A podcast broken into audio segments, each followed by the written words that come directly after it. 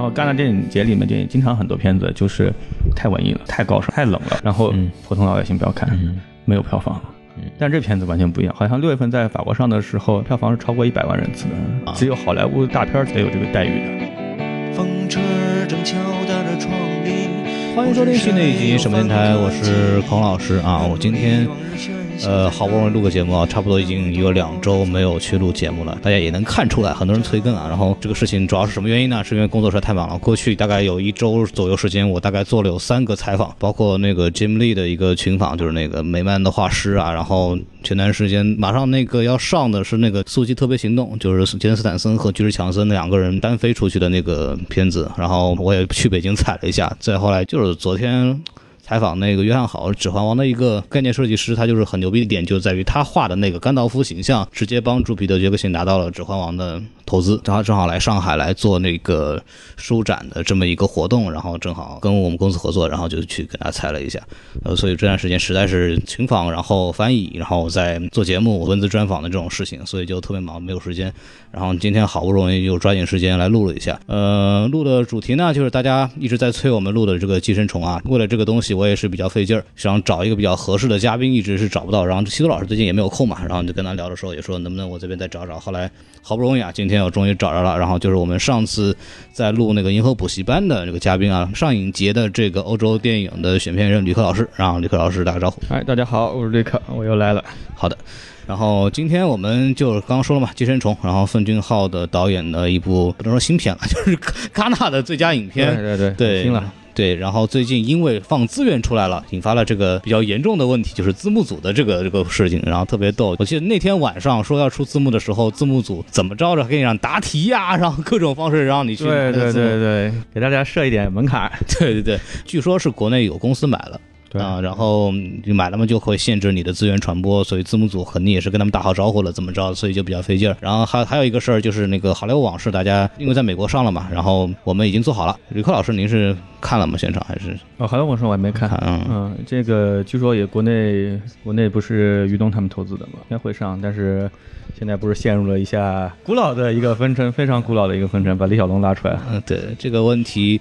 哦，就最新消息啊，因为那个什么西多老师他们录的比较早，然后最新消息就是昆汀突然就是那个在公开场合就是回应了这个辱华这件事啊，他就说说他也不是辱华，他就是有没有就是对李小龙不敬，对，主要是李小龙女儿出来说的这个事儿，对，然后呢，他好像是在莫斯科一个一个放映活动上面解释了一下的吧，反正这我也看了这个报道。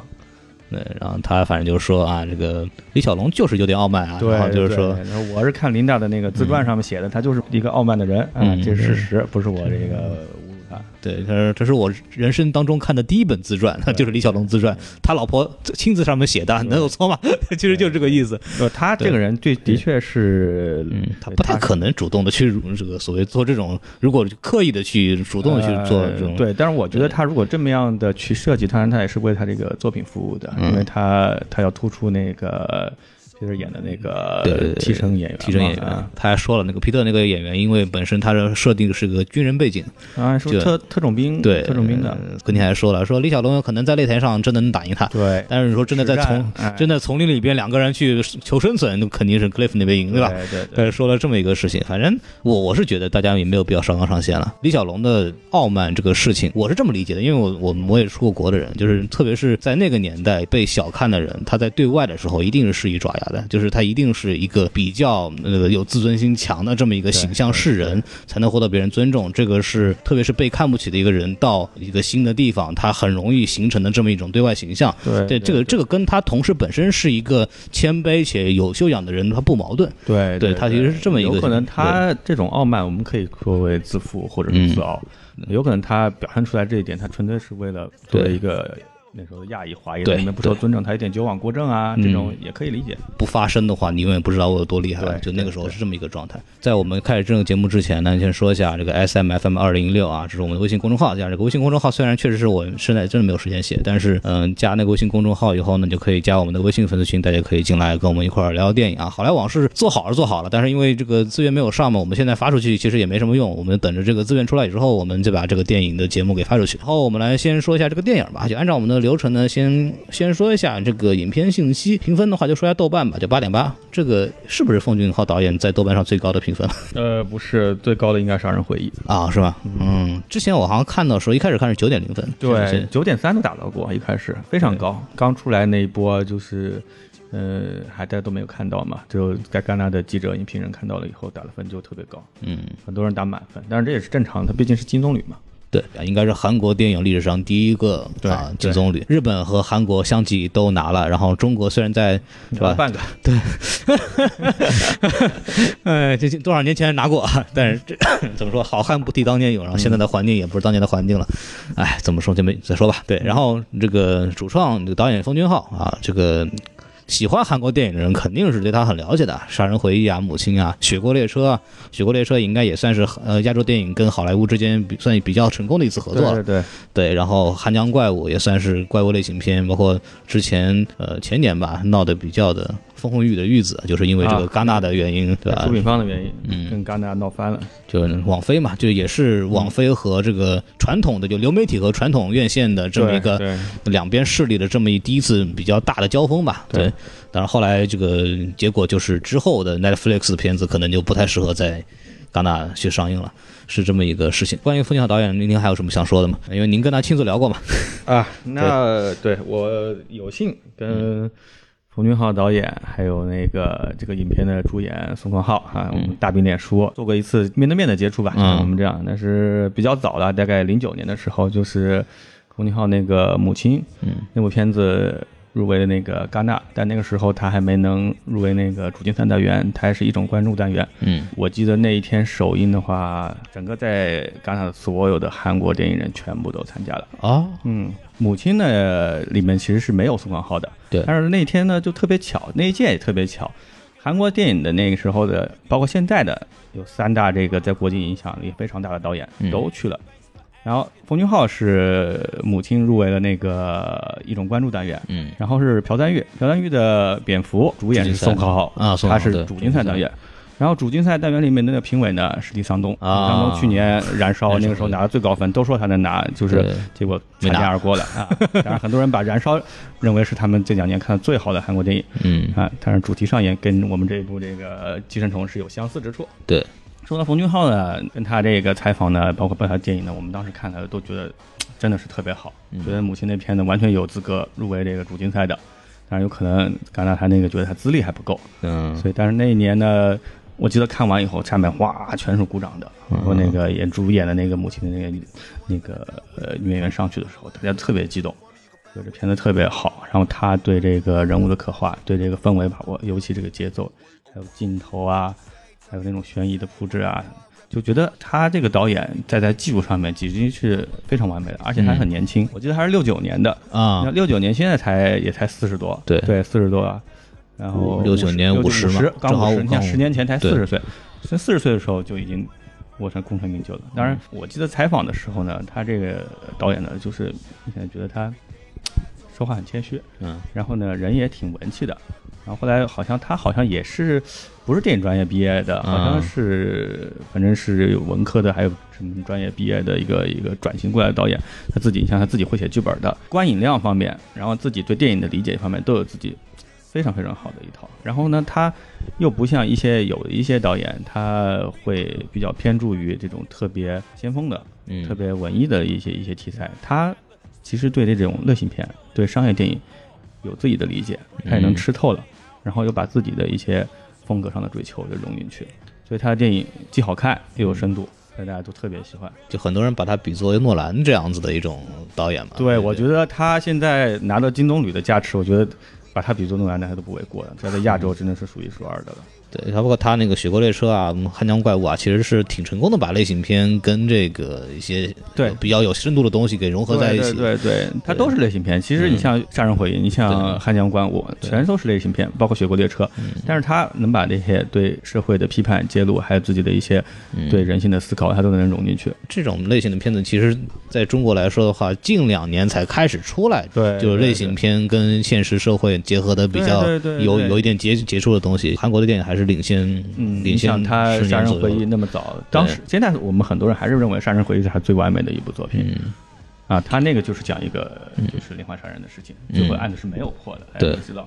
然后最后那个留下的那个开放式的结局，让很多人都是最后看了以后特别震撼。好，我们接下来往下说，宋康昊其实算是跟他的他御用了吧，杀人回忆也有，啊宋康昊这跟恒天怪物也有，对，然后南极日记，包括这部片子，四部吧，四部好像还有四部片子。宋康昊其实应该算韩国现在是国民级 男演员，国民级影帝了，真的是就是演技真的是没话说。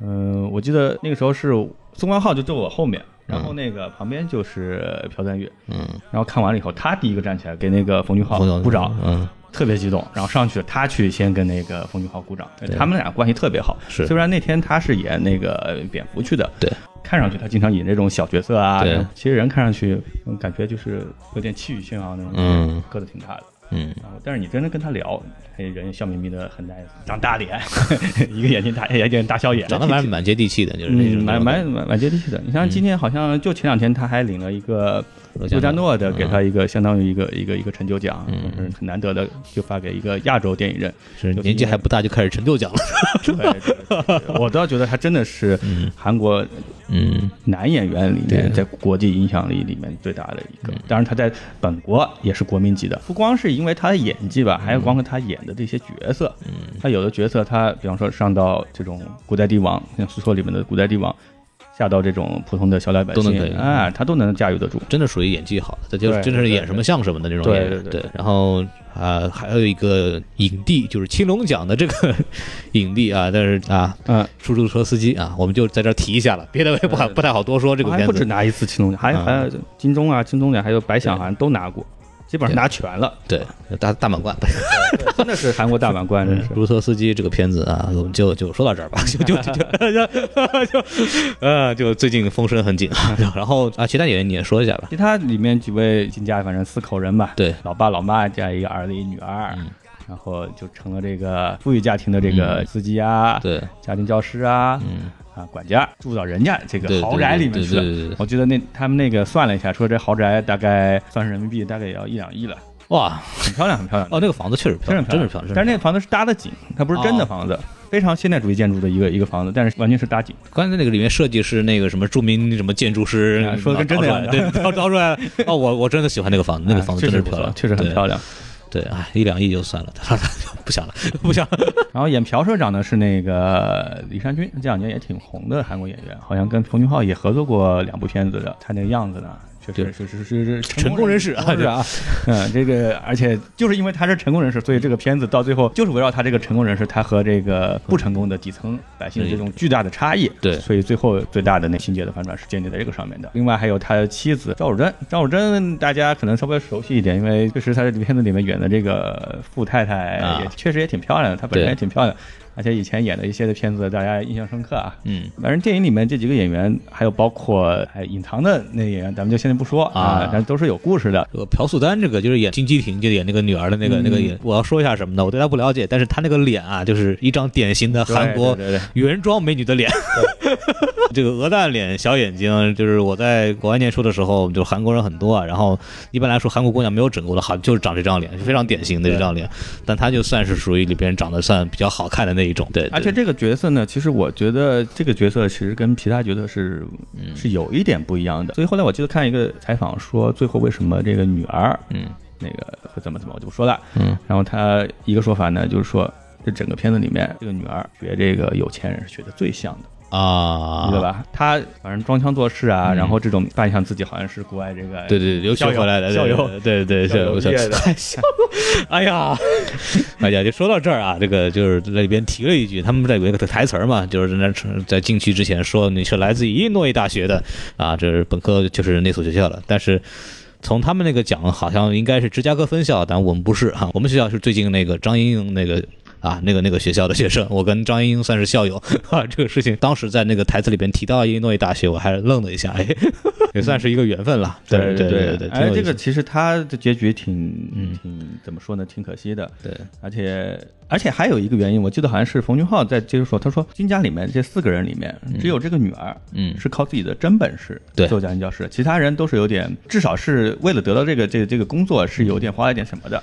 然后他是真的是不光自己装的像，自己肚子里面还是有货。然后我们接下来就是进入这个打分环节啊，就是还是常规的，稍微打一个分。然后吕克老师您先吧。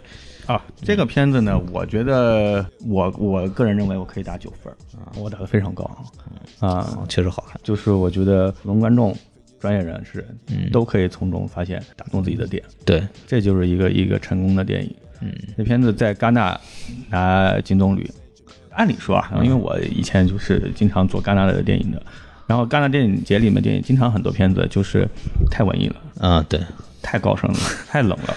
然后普通老百姓不要看，没有票房。但这片子完全不一样，好像六月份在法国上的时候，票房是超过一百万人次的。这个只有好莱坞的大片才有这个待遇的。以前你像很多电影拿金棕榈的，包括比方说，嗯，既然的什么冬眠啊，这都是只能在艺术院线里面上，然后票房也就是十万、二十万这种。戛纳之前因为一直有说法嘛，就是现场睡得越熟，放映之后掌声越久。对对对对对对对对对，已经成了一个就是现象了。但这片当时我记得他们看完以后，真的是掌声雷动，而且那一天排的是下午的首映场，是《好莱坞往事》，晚上首映场马上就接着这个。哦，说当天连着两场最好的电影，最后出来评分是它比那个《好莱坞往事》还高一点点。嗯，也就冯俊浩有这个胆量，把自己垫在那个。昆汀之后，对，然后当时出来以后，基本上也是全场的好评声。我还没去过戛纳电影节，那我觉得哪年得去，有机会有机会，对，代表你们公司去。让我们公司派我去，好，然后我们开始说说说这个电影吧。然后就是剧透线，剧透线就是从此往后啊，我们基本上就不设防了。然后大家如果没有看过电影呢，我还是建议大家真的去看一看这个电影，真的不亏啊。你有这个时间，你去看《上海堡垒》是吧？你还不如去看看这个《上海堡垒》啊。怎么说呢？就是免费给我去，我都已经嫌亏了，因为我这个正好参加活动看了一下，算了，我就不不讲了。因为很多人跟我说说我们做一期吐槽吧，然后我说这片子真的不惜的吐槽，我觉得给他吐槽。都长他脸，真的，真的就别别说了，这个事情就我们跳过吧。说还是说这部电影，说点好的电影，就您您先说吧，就是您觉得亮点啊、喜欢的点啊、优点啊，这部片子看完以后第一感觉就是，它就是讲阶层的，嗯。这个讲阶层也是算这两年的一个 热点吧？热点啊！去年李沧东那部《燃烧》也是讲阶层的，嗯，再往前《小偷家族》哎，《小偷家族》一年的也是阶层的，然后包括冯俊浩上面一个《雪国列车》也是讲阶层的，一个车厢一个一个社会，一个社会，对对。然后阶层吧，大家都知道，这阶层对立现在越来越，全世界都是不调和的，很难调和的啊。然后金家这四家这四口人要到朴家里面去。做司机啊，做就是 提供一条龙的服务。当然，他们是为了自己的这个把自己的生活水平提高。但一开始他们就自己住在一个相当于一个地下室的一个房子。嗯，他跟那个。朴家的这豪宅，这形成鲜明的对比。对，它有很多镜头是比较类似的，比方说那个有很多从窗户往外看的这么一个镜头，对，两两家都有，对，就是都而且反复出现，其实在隐含的用这种镜头语言在在做一个对比的东西。对，其实那个金家他们那个地下室那个环境呢，就是很差的啊，大家印象深刻。一个是他那个窗户，它就半个窗户，对，出去看的就是垃圾桶，人家旁边撒尿，就是这种很差很差的环境。嗯，然后马桶要。要高出来，我看了一个材料，他说他之所以他这个马桶要高出地面，也是有原因的，怕回回涌嘛，是吧？对对对，说在那个地方太低了，回涌。它因为马桶是是个水平面上，对，它要一定的那个水压才行。嗯，而且到最后那个马桶那个喷涌而出，喷出来，哎呀，那个 那个场景真的是也挺让人崩溃的。据说这个是真事儿，是他们一个道具，他们自己家的一个经历啊，不是编出来的。虽然这个他们金家那个那个家也是搭出来的景，然后明显就跟那个。朴家那个大裸女装宽出来那个，完全就不是一样的感觉。他用这种镜头，其实做了挺多这样的东西，包括他那个水灾之后，他们两边啊，这边啊淋得很惨，大家在那个什么体育馆里睡觉，然后那边 心无旁骛在那开 party，你知道吧？对对对对，他有很多这样子，包括那边这边领救济的衣服，然后那边女主人在那边自己挑衣服，就他有很多这样的对应的镜头来反映出两家的生活状态来完全就不一样。对他有做这样子的一些处理。这个我觉得这个普通的我们大家观众大家一看就能看明白，这个这个这个确实是差异非常大。嗯，然后在后面这个差异的时候，那个宋康昊演的这个爸爸角色，他已经就心态已经完全不一样了。对，跟一开始觉得哎呀，我好不容易当了当了司机啊，很开心那种不一样。他经历那场水灾以后，他整个现在他的脸色啊，他的心境啊，他看自己家人和看对方，还包括看地下室的那两个人的。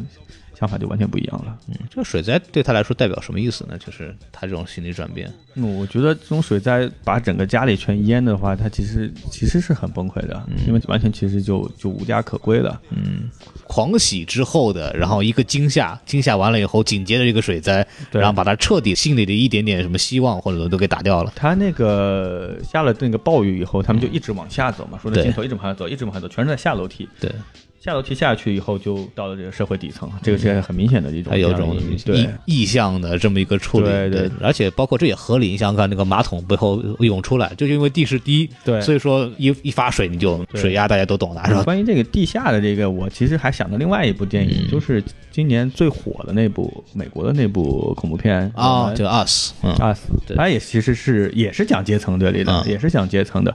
然后那种其实是相当于底层的人也是住在地底下的，嗯，一个一个完全的一个彻底的地下世界。它那个隐藏地下世界的那个概念，其实跟这部片子里面的地下室、地下二层哎那个地方，对，啊，那个就是整个影片最大的一个悬念啊！难怪那个时候，我记得冯俊浩在戛纳的时候，就是给每个记者就发了一封函，就是希望大家不要剧透啊，因为啊，他那个是最大的一个一一个一个点，而且好像特别有意思，他们说去回头看戛纳的他们在红毯上的合影，嗯，没有那个啊，那个演员，就是没有那个男男演员，就是一直躲在地下演员。他他去看了首映，然后他没有走红毯，他偷偷的都就跟着剧组到电影宫里面去看，啊。谁都不知道。跟那个复联很像，就是那些复联四的时候，那些死的演员都不参加宣传。虽然我们都知道他们肯定要回来，但他们都不参加宣传、嗯啊，这也算是一种一种宣传手法。关于他们这个朴家人，其实到最后，你说他们很无辜嘛？呃你也不觉得他们值得同情。对对对，但是你又觉得他们是不是太傻白甜了，有点太放松警惕了？就是这么容易的就让金家这四个人就成了他们家的一员。这个地方我是觉得很很有意思的是什么呢？我觉得还从富层富人阶级角度来讲，你是可以理解的。我觉得宋高旺这一点其实是是个很很挺有意思的一个点，就他很真实，就家里比较环境比较好的，特别是不是从底层爬上来的那些人，嗯，他们其实就不是很了解这个社会底层的人是怎么想的，包括跟他们接触很少，对他们就很想当然地会认为，就是我对你好，对我我对你钱给你给够，然后我表面上表现的尊重你，对你就会很好的跟我做事情，但实际上底层那些他们的小心思、小想法，他们自身的看到你的。就对比自这个生活状态，他们自己的那种小的波动，上一阶级那是感受不到的。对。这一点我是很喜欢这部电影一个地方，就是它不像它不是简单的说啊，富人阶级和穷人阶级有一个阶那个尖锐的矛盾。尖锐的矛盾对立，对。然后就一一直打起来，然后怎么怎么样，他没有，他就是富人阶级就是忽视性的，通过忽视不经意的就把你给伤到了。对对他通过这种方式，他不是很在乎你的生活的状态，然后他也他你说什么他也就啊挺好，谢谢你就听，然后但是你说他很臭什么东西这些东西，嗯。他们没有觉得这是一个事情，对但是下面的人可能就想的就完全不一样了，他对对他把这个现象给表现出来了，我觉得这是这部电影就是很打动我的地方，对，所以就是朴家的朴家的四个也是四个四口人，一四口人家四口人，俩孩子呢还小，咱们就先不说，就说他们这个俩夫妻吧。朴社长呢，我看到他的资料说他是那种新贵，互联网新贵，他不是门阀呃那种财阀家出身的，但是也肯定是很好的受过很好的教育教育的人。然后他那个太太呢，基本上也就是一个家庭主妇，然后。哎，那个太太还真的是傻白甜，对就没有什么心思的。纯傻白甜。呃，你说他们尊重这个就是普通人嘛，或者说是底底层人，跟他们不是一个阶层嘛？其实他们心里里面是不尊重，他就是忽视你的，就像你说的，对他表面上对你客气，对但是他如果觉得你不爽，比方他那个司机，包括那个保姆，一旦找到他一些不好的点，或者说还不至于就是很严重，也他也没有去确认是不是真的，嗯他就随便找个理由把你开除了。嗯。所以他其实很冷漠的，非常冷漠。是我的看法是这样，就是我会觉得他是一种把一个事情处理掉，嗯到那个阶层很惜命，嗯，然后会生怕，特别是小孩，对对对对对，生怕自己的家里出了什么问题，或者小孩会出什么问题，或者因为对他们来说成本太高，嗯，然后他们的处理方式就是，那我用一种最简单的方式，对。悄悄摸摸的把你用别的方式，还对。显得比较尊重你的方式把你辞退，对然后就解决来解决问题，就是这种解决问题的方式，我是能够理解的，是是这种，对对，这就是这就是就是阶层。富富人的这就是一种冷漠嘛，他对。他不会想着哦，你这个对我那个，包括他那个里里面保姆，给他家里服务了五年。保姆其实跟那个他们家小儿子很亲的。嗯，我记得有个镜头，就是保姆走的时候给了小儿子一个镜头，在那个在那个窗的边上，他舍不得。嗯，但是他根本就不会在乎这些东西。你觉得你有有有一点问题，就你就滚蛋。而且那个小男孩还跟他那个女保姆发短信说我们家出去那个郊游了，所以那个女保姆才回到那个房子里边去。对对，宗天浩这一点我觉得还是做的很有意思的，就是这一家人也是一个符号化的，或者是一个象征，象征所有的这种富裕阶层，他们就是这样的一个。一个为人处事的方法。对我自己其实看的话，其实与其说这部片子在说富人，这个片子其实对穷人的这个描绘其实更多。对对，尤其是这个穷人的这个状态啊，就是所谓的我没有钱。然后怎么办？我就心安理得的去骗。反正首先那个那个小男孩就说啊，反正我之后会拿到这个 这个拿到这个文凭的什么东西，我就先做出来，然后再去，很心安理得，自我安慰嘛。他就觉得哦，好像是我穷，我好像就应该这么这么做，好像就没有这么大的心理压力。他会有这样的讲，包括阶级飞升之后，所谓的就是进驻到人家富贵人家里以后，他们心态的转变，对那个撒尿的那个人的这个状态就能表现出来，就是特别有意思的就是一开始是吧，就是那个人在家门口撒尿。根本没有人敢上去管，然后还是那个那个男孩的同学代表另外一个杰森的，就是把那个人喝退了。转头到中段的时候，他们进入到朴家之后，嗯，然后那个又来这个撒尿了，然后这个时候 全家出动啊，上去拿水泼还怎么着的，就他有这样子的一种，他他把这种心理就飞升之后的这种内心的这种变化，其实。是是抓的是比较准的，嗯，而且特别逗的是什么呢？就是他们去赶的时候，那个人还不听，回去还回撒，就他有这么一个反抗啊。但反而从第一次在他的那个男男孩的那个同学去呵斥他的时候，反而就管用的。嗯，其实他里边我觉得他应该也是有一点。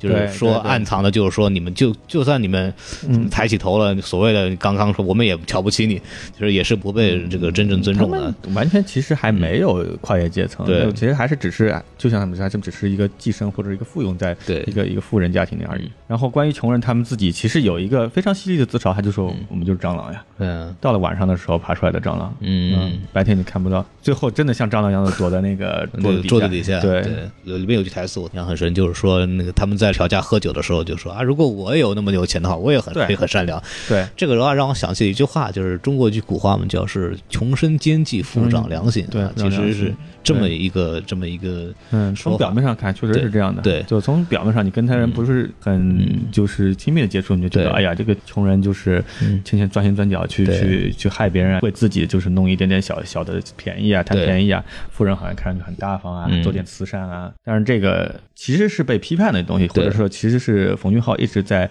把这东西想扭转过来，穷不是你变坏的理由，对，其实是这么一个事情。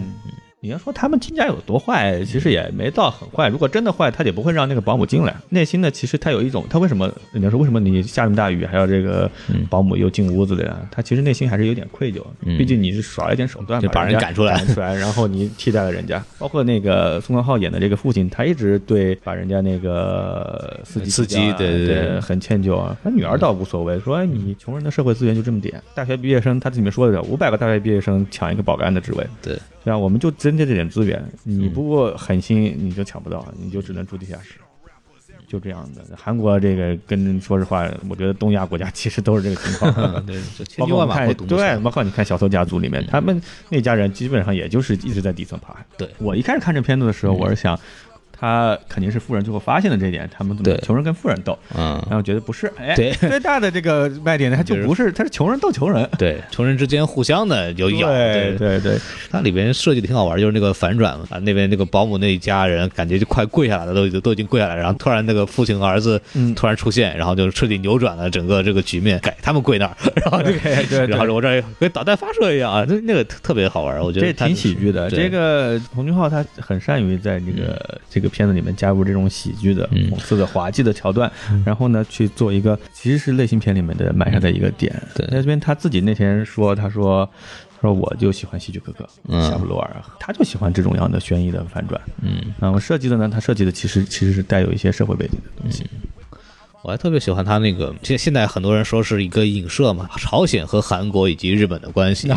对对对对 对，这个大家这个很喜欢那个李春基啊，李春基，那 那个那个真的笑死我了，吭吭什么就就就就说，对对对对，那段模仿特别有趣，对，然后。很多人说这就是其实他他们就代表的是就是北朝鲜的这这嗯这么一个这么一个朝鲜关系吧朝鲜关系。包括那个什么女佣的这个丈夫在那个地下室还供着啊，什么什么金大中啊，对是吧？什么对，所以他们林肯啊有 有人猜他他可能是那边过来的啊，朝韩国朝鲜过来是吧？嗯然后，嗯，好像说冯俊浩的外公好像也是跟这个事情有点关系啊他小时候有点影响，嗯，所以他，嗯，在这里面还是就是触及到这一点。当然，也有可能是因为他这个片子本来就是放了戛纳嘛，国际化嘛，这这种也算一个韩国常见的一个固有的设计的一个元素，嗯，对，包括那个金大中，因为正好也是那个就韩朝关系嗯比较好的时候的解冻那个的时候握手啊，还有林肯，还有曼德拉，你知道吧？就都是那种呃所谓的打破种族藩篱的，这就是这个所谓的这个革命人士啊，或者是从那个里边安排的这些东西，就是表现的非常明显。嗯对，包括那个从那个金家那块儿的话，就是那个爸爸就是嗯，说是三八线以南我全熟，这这这词儿反正就乍一看挺没意思的。这个这个没有这个有意思的嗯。宋康昊以前成名作《共同警备区》，他就在三八线里面当当那个啊。当士兵的。他这话其实特别，如果你知道这个宋康昊演的演过的角色，宋康昊的啊自己的一个角色致敬啊，共同警备区嘛，就是那个呃朴赞玉的成名作嘛。嗯啊，这个其实是自嘲，有 点自嘲，很有意思的。嗯。而且据说这个冯俊浩跟那个朴赞玉他们两个关系很好，嗯。互相做那个导演和制片人。啊，当时就很多人就说啊这个就是也是带有一点韩国的这个这个嗯。在里面，包括那个什么幽默，对，包包括包括那个很逗的，就是妹妹要准备要进到那个里边当家庭教师之前，还唱的那个“独岛是我们的”，啊，对，对对对，对是这个这个也算是就是把嘲了一下日这日韩关系吧。嗯，嗯，包括之前他还有那个什么什么岛海战来着的，那个叫咸山岛海战。咸山民对，反正对，咸山岛海战就李舜臣抗日的哎就是抗日，就是明朝时期的那个抗李日舜臣抗日，嗯对这也是他们韩国人的韩国人的记忆吧。嗯对，，包括我记得同期是什么片子我忘了，就《明良海战》，明良海战那个时候是也是在韩国属于票房冠军嘛，也算是个民族主义。很可很可怕的票房冠军，一对对千七百万的呃票房。我记得当时是那个跟那《Interstellar》就跟那个《星际穿越》嗯在国内同时上映的。嗯对，当时我我去看的，本来想去看《星际穿越》，后来发现已经下档了。然后那个时候就还有《明辽海战》，我还是去看了一下，就很过瘾。对然后里边可以看到我们在明史里边看到的那什么龟船啊那些。嗯对对，就还有包括日本武士刀，就弄得花枝招展，各种样子对啊，对，很好看。那个电影很很有意思。闽南海战也是嗯相当于他们历史上的一个一个一个非常重要的一个战役吧。嗯，对，啊，就是为数不多的这个，因为相当于我们那戚继光抗倭吧，对，其实那感觉类似的。对这个，大家如果看过一些明朝历史的话，就是当时也是不是因为明朝军队出马的话，也差不多快完了。也是打不过，就是比较少数的几场，就是所谓韩国人就朝鲜人自己打的一个比较痛快的那个对日战争了、嗯，啊。这个大家他其实怎么说呢？就是他们有人说他有个外号嘛，叫嗯冯细节嘛。他说冯细节，冯细节，冯俊浩里面有很多很多细节，他自己做编剧的时候写的嗯特别特别细。今天看的一一个点说，电影里面有一个情节是特别呃重要的，也不是特别重要，就是挺关键的一个细节，他怎么把那个那个老的保姆辞退呢？嗯，他不是做了个假嘛？对。让那个保姆对。他有有肺结核，让他吐血，然后就那个番茄酱。番茄酱涂到那个涂到那个餐巾纸上餐巾纸上扔到那个一个垃圾桶。对，然后那个垃圾桶，嗯。他说为了体现那个这家人特别有钱，那个垃圾桶是现在韩国最贵的一款垃圾桶。啊，那个垃圾桶大概要要十万块钱。啊，很很可怕，我我我我不知道这个数字对不对，十万还是还是一万多，反正巨贵的一个垃圾桶。嗯。说是他呃冯俊浩自己去去那个借的来的，啊然后最后还的时候手抖的还，是把人家搞坏了。他说只有这种阶层的家庭才用得起这个垃圾桶。嗯那垃圾桶好在就是那种，就是做工非常漂亮，然后打开关上一点声音都没有。啊，那那那，然后它细节上面高级了抠头特别多。我们就是说能看到这些东西，也说明这部电影特别好。对大家会去发掘背后有意思的点。嗯导演他自己又是编剧，就做得特别细，在上面埋伏了很多。真的值得我们好几一遍遍的去刷它。这个反正很有意思，包括从那个编剧角来讲，它很多东西的强调嘛，比方说这个气味这个梗啊，这个气味这个梗，它反复在里边出现。最大的反转就是这个的金基泽这个拿刀霍霍向男主人就奔过去了，嗯，这里边就是因为男主人表现出了对他的味道的这个这个不习惯，对，但这个里边其实不是第一回这个针对他的味道来做这个文章了，因为最早开始他从那个折这个披萨盒开始就已经有这个杀虫剂的这个味道已经冲进来了，他有很多这样的跟味道相关的这种情节，比方说还有那个他们在。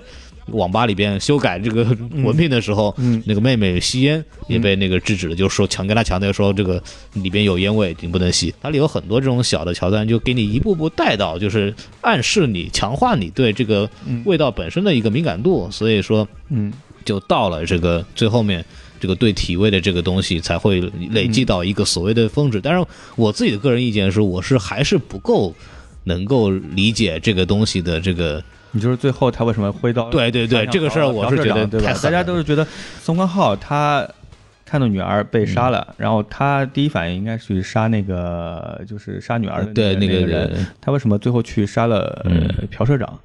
这个我觉得就是他心态已经已经已经已经崩了，已经扭曲了。就是说，现在这个人出来以后把女儿杀了。然后呢，很有可能他们之前所有的这些编排，所有的这个让自己住到朴家的这个整个这个骗局阴谋就要暴露了。嗯，暴露了以后，他们不管女儿是不是救过来，都要滚蛋，对，都要滚蛋。所以他那个时候，他本身自己有一种自卑。然后呢，他屡次被那个朴社长嫌弃，人家当面不说了。对。背后说，背后是他躲在那个桌底下都听到了，关键还拿这个东西做一个梗，你知道吗？包括就是他女儿的这个这个内裤，就是无意当中他就听到了，就把他们的味道也好，把他们的私生活也好，作为一个调笑，甚至是引起这个对。这个性幻想的这么一种东西，其实就在当当然在当事人听来肯定是很不尊重、很说冒犯的了。对。对，他如果没有出现这情况，他当然可以忍，他为了就为了生活嘛，他可以忍。但是到最后，他已经就是。见到这么多死亡了，包括前面已经死了好几个人，他自己心态已经变了。以后，他当时就觉得，嗯，所有的一切，他可能全部都是归咎于朴社长。那如如果你不跟我不是一个技能，如果你没有雇佣我，当然这个本来就不怪他了。这种你不能不能用正常逻辑去说来，太混蛋了。你对，没有没有雇佣我，如如果没有这些事情，我们。家里也不会出现这个，最后他那个最后一个捏鼻子那种样的鄙夷的那种神色，彻底激怒了他。嗯，就他得今儿就今儿了，就就 上吧，上来不管了，反正反正把如果你这边大家都死光了嘛，这个骗局最后也不会暴露。那个大水其实还是一个很大的这么一个一个事件，就是对。他对他整个家庭的一个打击，其实正好是一个剧情到一个。比较上升到一个比较愉快的这么一个阶段的时候，对，然后突然那一下就首先是那个被发现，然后第二就是你家被淹了，然后突然他那个父亲不是当时还说，反正这个世界上世界上最好的计划就没有计划，彻底对这个，对他之所以就说这个没有计划，其实就是后面他出现这个东西，因为你完全没有想到他会回到，嗯，回到砍向那个朴社长，他就是没有没有没有理性嘛，就所谓已经丧失了这个思考的或者长远思考能力了。他其实我觉得他的他这个阶段的人，他可能放弃了就是理性，或者说他。觉得我就这个样子了，我这辈子我再怎么计划，我也爬不到有钱阶层。当然，他那个儿子女儿还想试试看，他完全就已经放弃了。他就说：“那我们去计划明天干嘛？我们就永远是穷人。呃，除非就靠这种骗的方法，我还能。他也他其实骗他最后也没成为有钱人，他只不过是给有钱人有份工作了，有份工作了。对对对。但是你要说他是寄生虫，我倒觉得他们也算不上寄生虫，因为他们是给人工作，对，拿人家工资。如果你真要寄生虫，你就。就就就完全就是白吃白喝人家的了，那就跟那个什么住在地下室那个最后成了寄生虫，对，寄生最后真的是白吃白喝，躲在偷东西偷东西吃的一个寄生虫。之前他做司机，他。拿工资的呀！你说到这儿，其实就是真的是一个，好像就是一个人的希望破灭的一个过程。对，就是本来还有一点点尊严，想通过就是好歹好说歹说拿到一个工作，对，然后还是很认真的去把这个事情做出来。结果首先是好好干活，你还受别人嫌弃，然后完了以后，你好不容易就感觉稍微起来一点了，你遭家里都遭大水，然后再加上那个什么，看女儿 女儿被人对我觉得他对女儿是对寄予最大的一个一个未来的希望，对女儿被人囊了，然后突然整个人。人就彻底放弃了，对，然后就彻底成为一个社会的寄生寄生虫了。就最后最后的隐喻就是，真正悲剧是这个。我觉得这个这这一块故事弧走的是非常有意思。对的，片子其实从镜头上来，我觉得这《风风九号》还算是一个什么都懂的导演，我觉得啊他他他懂的，就是编剧，你这编的也很非常细节很非常多，类型片的东西掌握也非常好，包括他在镜头方面其实也哦，是镜头调度非常好，真的而且镜头你看的很舒服，很舒服。那么大的一个一个一个环境，对。不管是嘈杂的地下地下室，还是那个豪宅，对。那么镜头走人的那个运动，嗯。真的很舒服，很舒服，空间感非常好。对，而且你不像什么我们文艺片导演，动不动我们长镜头，什什么都不会，咱们先长镜头是吧？嗯 对，就就显得咱们牛逼是吧？就是或者是一些你根本就看不明白他到底要为了干嘛的一些一些东西。但是嗯奉俊昊的镜头没有浪费的东西，他基本上都是有所指、有意义，就除了好看之外，本身还是很有意思的。就对，很精准。有有几个细节挺逗的，就是这也是看其他的影评说的嘛。他们一开始在披萨饼的那个做披萨饼的那个地方围着那个披萨饼的那个老板的时候，就是一开始是女儿和儿子在一边，然后后头还有一个那个披萨饼店店的员工，然后。等等，那个什么父亲这个角色进来之后，然后儿子往那边一让，正好把后面那个店员给挡住了，嗯然后形成了一个三人合围的阶段，就马上这个镜头的压迫感就出来了，就把那个关系给对对立出来。这个对它有很多小的这种调度，就非常非常的，有意思。就是好的镜头一定是这样的，就它就是你可能看不大出来，但是它潜移默化的会给你带来一种情绪，嗯让你能更加进入到那个环境当中，更加能进入故事，或者是你慢慢就能领悟到导演为什么要去这么安排。对就就看电影，其实看到后来是看这个东西嘛，就是好的电影其实会看到这种有意思的细节电影学院。拉片子其实就这么拉的，然后站一排，对哎，看，哎，你看这几个人的站位，你看这镜头这么横移过来是什么意思？对然后你说，哦，原来是这样的啊！想学冯俊浩的人很多，对，到现在嗯没几个人学。对，这这这方面其实是一个就好的导演的一个很重要的一个体现。一个好的片子，它为什么我们会说有的片子值得反复看？情节看完之后，你还可以去看其他东西，就是在在看这些东西。对，包括里边还有一个什么一个正反打，就是他很喜欢用正反打嘛，两嗯两个人过肩的正反打。嗯然后正常的正反打我们都知道就是一人在一边，嗯，有然后轴的，他对他是同轴的嘛，嗯同轴的。然后完了以后，他就相当于是，如果他是个平面的话，两个人是在画面的两边的。对，但是它里边有一段细节是这个妹妹当家庭教师以后跟这个女主人一段对话，嗯你会发现这个整个两边两个人的这个正反打是在同一条这个是在同一边的，它其实是个月轴的这么一个正反打。对，月轴，对，这个其实是比较有意思的一个说法，其实就是一个彰显话语权或者支配权的这么一个一个用法，就是正好所有的这个角度全是妹妹的那个角度，对对，正好就就是彰显的就是这个女主人已经彻底被这个妹妹这个说服了、征服了，其实用用了这些小的这种对镜头上的处理，在类型片或者是电影技巧上很娴熟，但是他愿意去突破它。嗯然后我们看很多好莱坞电影，其实。嗯，他不会突破这些点。嗯然后以前我记得他们说，我不知道你们的里面，我是听别人说的片场里面，美国那片场越轴了，那摄影师会叫，哎呀，导演对越轴了，回去 一般的一般越轴是一个简哎就事故，是个拍摄事故，是对是个事对故。如果越轴的话，就是我观众即便看不到，有时候会有一点点别扭，因为对视角对变化了。对对，就会很奇怪。但是这个方面，他其实是做了一个嗯。故意的处理，反而就非常有非常有意思了。然后里边还有几个反转特别逗，我相信每个人都印象最深的就是那个地下室水漫金山之后，嗯。镜头往下移，直接接了一个俯瞰的嗯。俯拍镜头，就是整个洪水的这么一个阶段，而且正好是他们几个人在一个竹筏上面什么东西，然后在里边一个比较远的镜头，其实。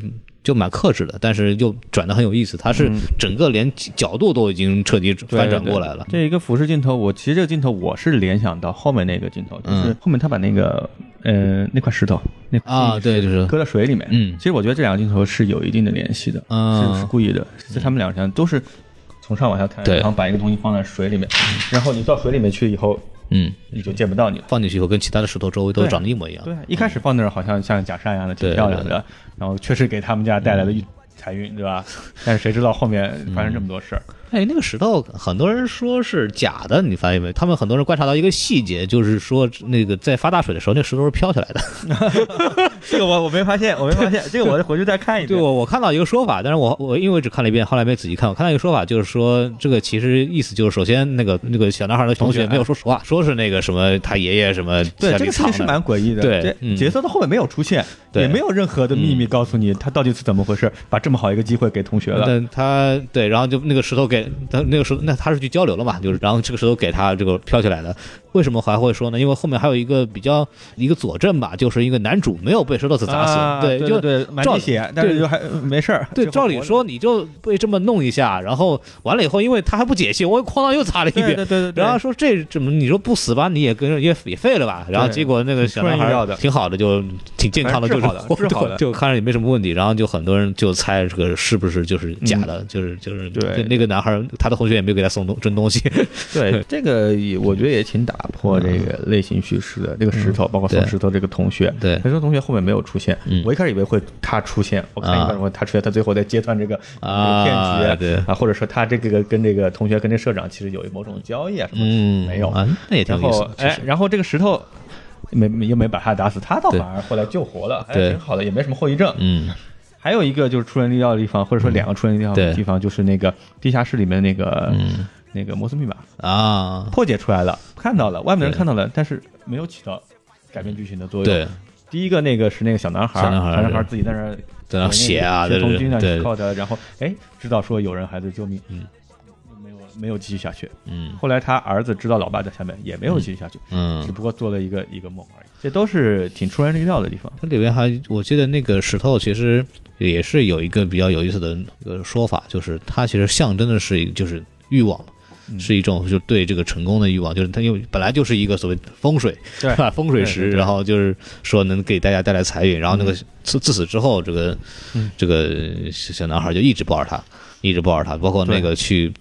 我就发大水的时候，就把这个石头抱抱走，然后包括在那睡觉的时候也抱着，甚至去拿着这个石头去去去杀人。对就其实意思就是很明显吧，就是我是带着我的对对财富的渴望、对成功的渴望，带着这个东西来去杀你们。然后里边还特别设计的是，那个石头咣当一掉，嗯呃，很多人就说啊，你这个就是什么所谓的这个嗯希望破灭了。嗯然后完了以后，你被石头给砸坏了或者砸死了，就说被你的这个贪欲和期望给反噬了。嗯它就是这种近乎于直白的隐喻吧。对，有很多这样的这种说法。我觉得它道具使用的其实特别多嗯。对，然后有些东西确实，至少我可以说，它第一层的意思其实是让你捕捉到了。至于后面有没有第二层，我觉得呃反复看可以反复看到一些很有意思的东西。你说它直白嘛？我倒觉得，我个人认为它不算直白，只是说它。他是所谓的重点，他自己想要的重点跟我们预期的重点可能不一样。嗯嗯，或者说他对富人，他并不把批判富人作为这个这个片子的主要点。这算是一个很有意思的这么一个角度了。只要搁中国拍，这必然是一个，你你按药神这么讲吧，对吧？你按药神这么拍，它必然是一个就是讽刺权贵啊，然后这个这个这么一个东西，然后韩国电影对于这个，如果如果纯粹是一个讽刺权贵、讽刺社会现象啊，嗯然后批判这个这个财阀呀、批判这个大企业啊，我觉得他们有有不少这种样的嗯电影，而且也挺成功的。嗯国家破产之日啊，嗯对于这种企业的这种批判，但是你这边你说他们人，他们是挺努力的，他们这人也挺有责担当的，但是你看那个韩国的这个社会新闻，啊，那前段时间出的那些事儿，文在寅出现都没有什么没有什么用，没有解决那个问题，结果最后稀里糊涂的这个案子就就被压下来了，对。呃，也挺可悲的。完了以后想说说缺点吧，但是缺点这个事儿，你说有什么真的真正意义上的弱点吗？这个电影？嗯，我觉得就是大家现在很多人之所以把他这个看完以后觉得好像不如预期，嗯。可能还就是就是觉得戛纳金棕榈片应该是一个更高深、更看不懂的片子，然后你发现，哎呀，原来我也看懂了，好像也就这样吧。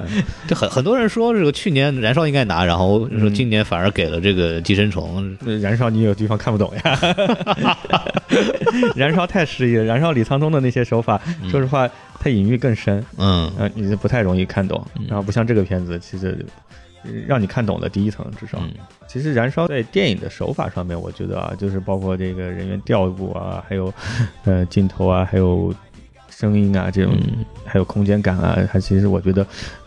呃，你可以说它充满了诗意，嗯但你也可以说它就是，嗯，在文本上面的考虑更多些，在镜头方面考虑没有冯俊浩考虑的那么细致。嗯啊。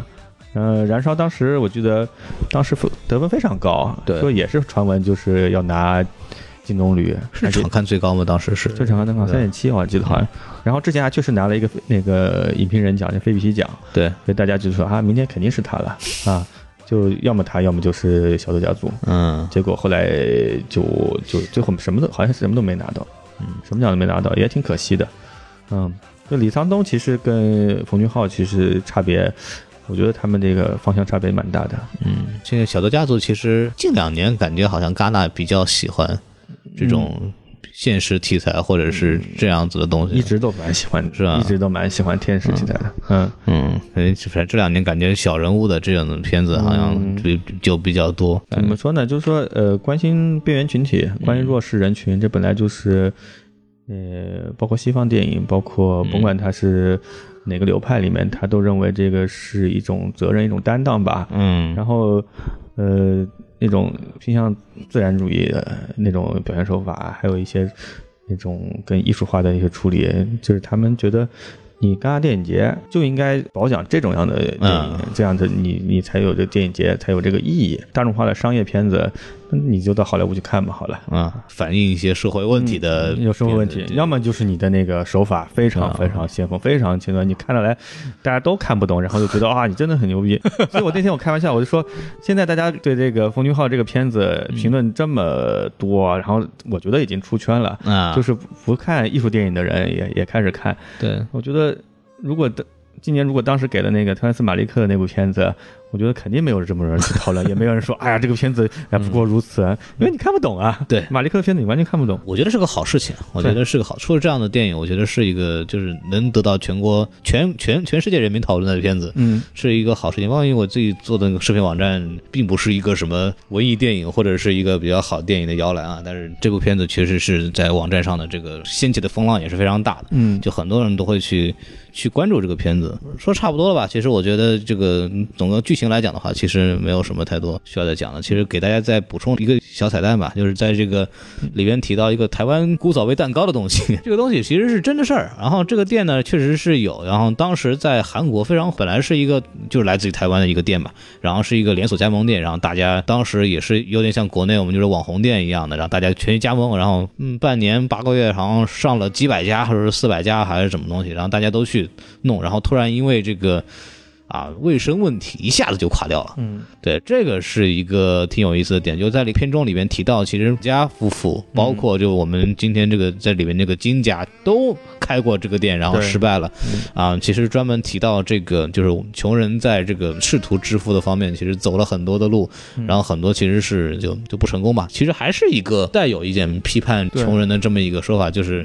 说你们没有钱，这个真不是什么什么其他问题，就是你们你们真的没有商业头脑，就是就是生意就真的就是做不好。我看那个资料是说，后来那些店倒了，是因为他们做假，因为嗯。那个什么鸡蛋成本太高，然后做这些小生意的人就用假的材料哦。来来做蛋糕，然后被人揭发以后，然后口碑就塌了，然后再没韩国人再也不吃这个。那那就是自己做的，呃，那假做假这个事情本身就是这个片子的一个一个一个主题。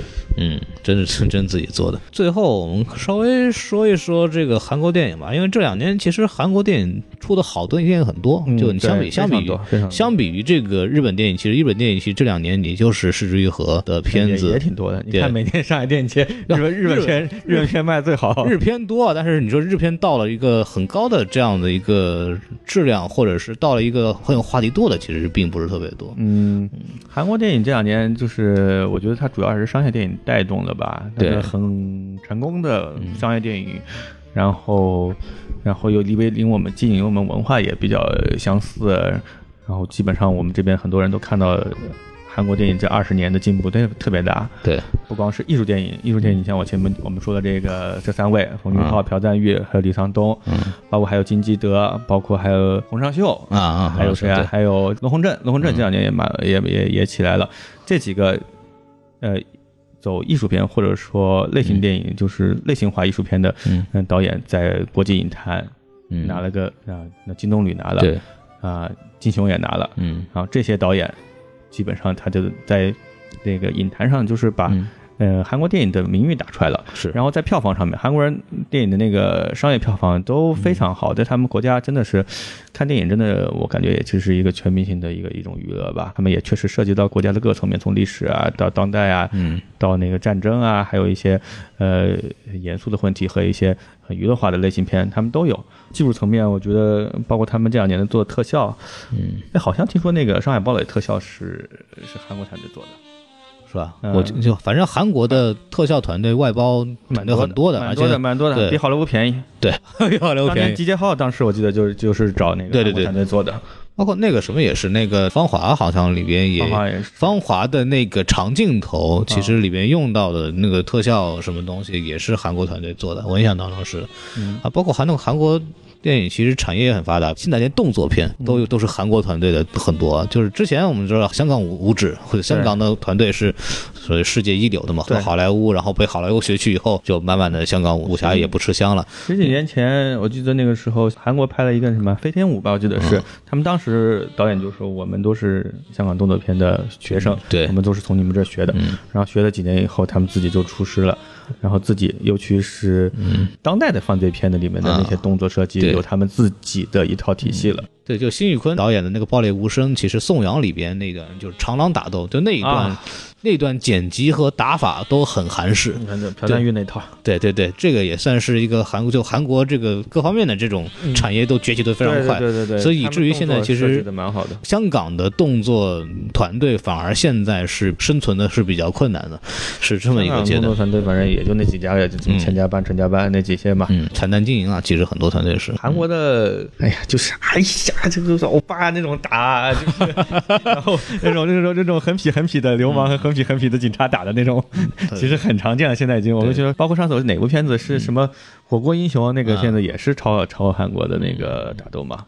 呃，包括大人物直接就是翻拍，嗯，对对，大人物就完全翻拍的。大人物还拿了那个成龙国际电影周最佳影片呢。那片 这个确实是韩国的整个韩国的风格和团队，其实近两近两年在国际上确实声誉非常好。对对对，包括今年那个嗯《恶人传》，包括我们啊前两年在我们中国特别火的那个《釜山行》。啊，釜山行，这两部片子都是戛纳的特别午夜展映单元里面放的，戛纳眼光很独断。哇，你这个类型片在你们韩国，就都其实也就是西方类型片，在韩国本土化，然后做出自己这种风格，挺不容易的。对这就是你们的发扬，说明你们自己积累的、消化的，能够做出自己的特色。怎么说？期待期待我们中国有一天吧。嗯 这个事情啊，就是说到韩国电影，其实还有一个不得不说的问题，就是这个嗯我们很羡慕的审查问题。一九八四这个事情，反正别的也不多说，就是一九八四之后呢，反正就取消了审查制度。嗯，然后一九九六年，就是大家都中国电影人呼吁了几十年的分级制度。然后在韩国就开始了，然后还有一个大事件就是光头运动嘛，就九九年的时候，本来想增加这个外国电影的配额，结果韩国的本土导演像李沧东啊、金基德啊、林文泽啊，他们都呃就是非常牛逼啊，这个事情就是首先把头剃光，对。然后呢抱着自个儿遗照，然后就去游行去了，就是哈、你们你们这 你要是在在那个开放外国电影配额，我就死给你们看，就那种感觉，对，然后就他韩国电影人也蛮争气的，嗯对。他就跟你好莱坞片子上，我照样我自己能做出很好的片子。对他们真的是票房就是起来了嗯，那起来了，就是，包括李沧东是当了，我记得当了当了那个韩国文化部长的，嗯他当了一年半的文化部长，嗯他那个时候就是韩国电影人就是在他们社会上面其实挺有号召力的。对，而且韩国本身对这个影视行业的这种保护也是非常到位的。就是我印象当中，当年几年前韩剧很火的时候，当时看过报道，就是韩国对特别是古装的这种东西，他们对历史的保护非常到位，就是他们会专门设立一个资料馆，类似于这样的东西，就是专门为拍韩剧的古装韩剧的那种导演去服务，就是他们专门有一个机构，就是给你把这些资料。整理好，然后你需要去找的时候，就很容易就能给你们提供帮助，让你们还原。就这些东西，整个产业，这是一个整个产业往往好的一个健康的方向走的一个非常重要的。当然也羡慕是羡慕韩国它有这种机制，但是你说完全做的非常完美也不见得。我记得那时候《明阳海战》啊。在国内上的时候，我们这边很多呃做那个古兵器的专家，他们说我靠，这个完全就不是真的，说说说那个谁穿的那那那身铠甲，这啊这甲束那还是编的，就还是编的还是 还是历史上面其实是不对符历史的，但是很好看。啊再说一下《明了海战》，真的很好看的一部片子，本身是很好看的片子。嗯对，然后我们今天说差不多了吧？然后还是感谢吕克老师专门过来，然后今天正好是好不容易挤点时间能把这个节目给大家录出来。应该说这么好的片子向大家推荐。啊对对对，确实是很高兴啊今天反正谈聊的挺开心的。好好好，再聊，然后还是我们的微信公众号 S M F M 二零六，然后加微信粉丝群，然后就别的事情我也不讲了，还是希望大家继续关注我们什么电台，然后我们下期再见，拜拜。拜。Yeah, yeah, yeah，以下犯上以 flow 带枪，做个地下党追梦，有多少头脑就有多少拳头在挥动。哎，为了自由和尊重，越来越多人，越来越多心脏被击中。下，做个地下党追梦，有多少同党就有多少拳头在挥动。Let me see that，为了自由和尊重，Yeah Yeah，check it。每当无知的人们又想劝着你放弃，我就不自觉产生反击他的抵抗。你发自内心的嫉妒，把我变成弹簧，返回彗星般力度，把你们送回南洋。和兄弟住地底下，一起造，一起骂，音乐全天轰炸，你像是住利比亚。但是说心里话，只想在多云几下，描写出眼里现实中的波西米亚。就算赤着那脚丫在碎玻璃塔，也不愿意原地踏步，还要坐地起价。别管地上地下，不是故意比划，只是随便一个 MC 他妈不。比你差，可以拿我们临摹，偷歌词做范本。可无数演的现场，你永远无法站稳。燃烧弹投出，就注定了战争。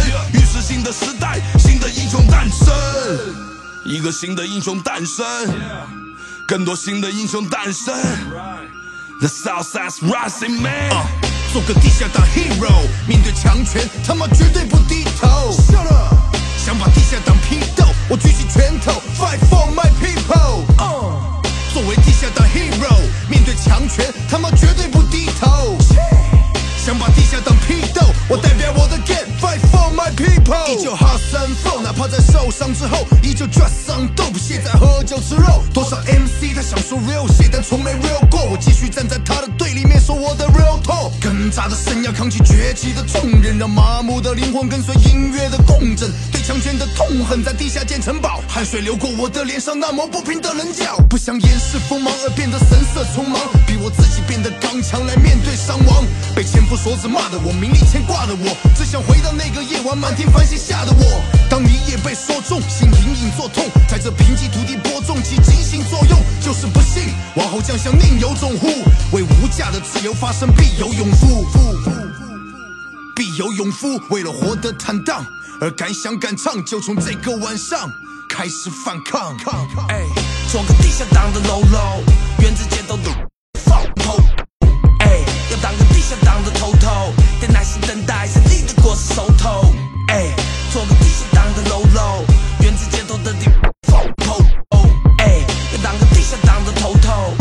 心等待胜利的果实熟透。我的权力的手掌，到底谁能得天下？谁先挂？别奸诈，我一生了无牵挂。一路上遇很多高手不断交手，生活在道口，但希望在前方招手。倘若一直是时间飘走断了你的心，耳边魔鬼的诱惑就会要了你的命，是虚惊一场，也不用拼了命想，要摆明立场不靠下三滥的伎俩。向下扎根只会坐下地的工人，我和我的 team 有着绝对的忠诚，继续追着风筝，敲响新时代的钟声，旭日东升，让世界的 hiphop 历史开始记载中文，打开你胜负的门，解救被困住的人。男孩长大成人，如众志成城，当更多更多的火把点燃在这街头巷尾，像龙灯，封印的灵魂浴火重生。Get your hands up，我一下犯上，带着兄弟从底下站上。现实是你脑袋里面的幻想。啊 down 啊 down，Get your hands up，我一下犯上，带着兄弟从底下站上。现实是你脑袋里面的幻想。啊 down 就黑色服以下犯上上上上。